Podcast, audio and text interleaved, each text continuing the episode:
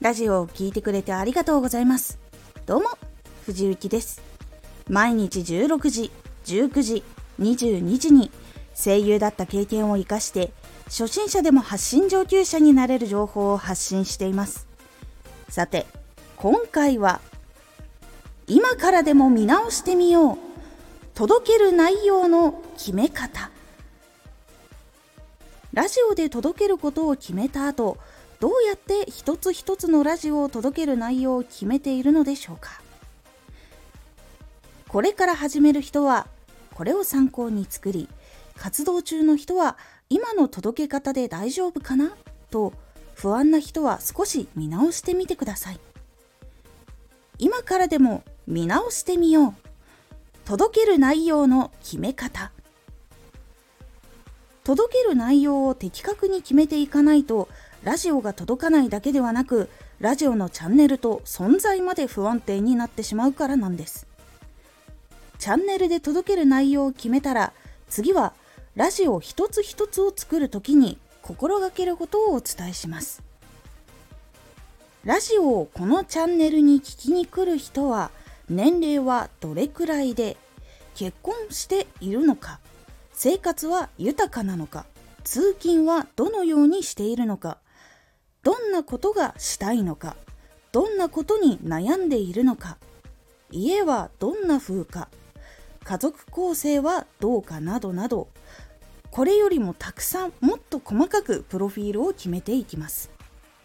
髪型見た目メイクの仕方などどんな服を着るのかなども具体的に細かく想像していきます。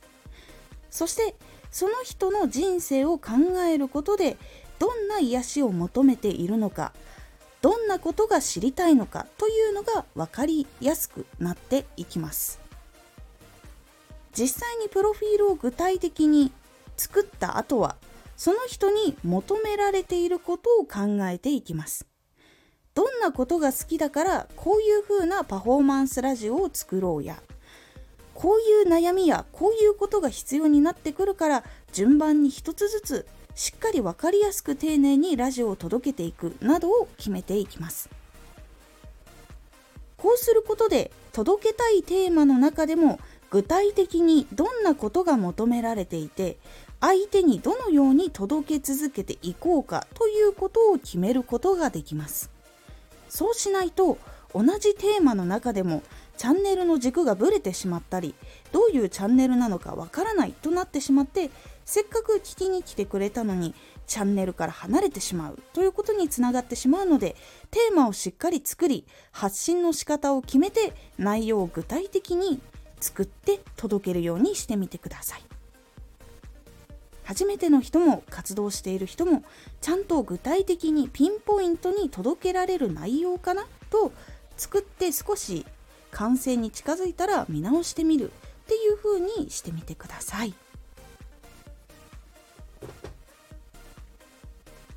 回のおすすめラジオ。断言は心に届く。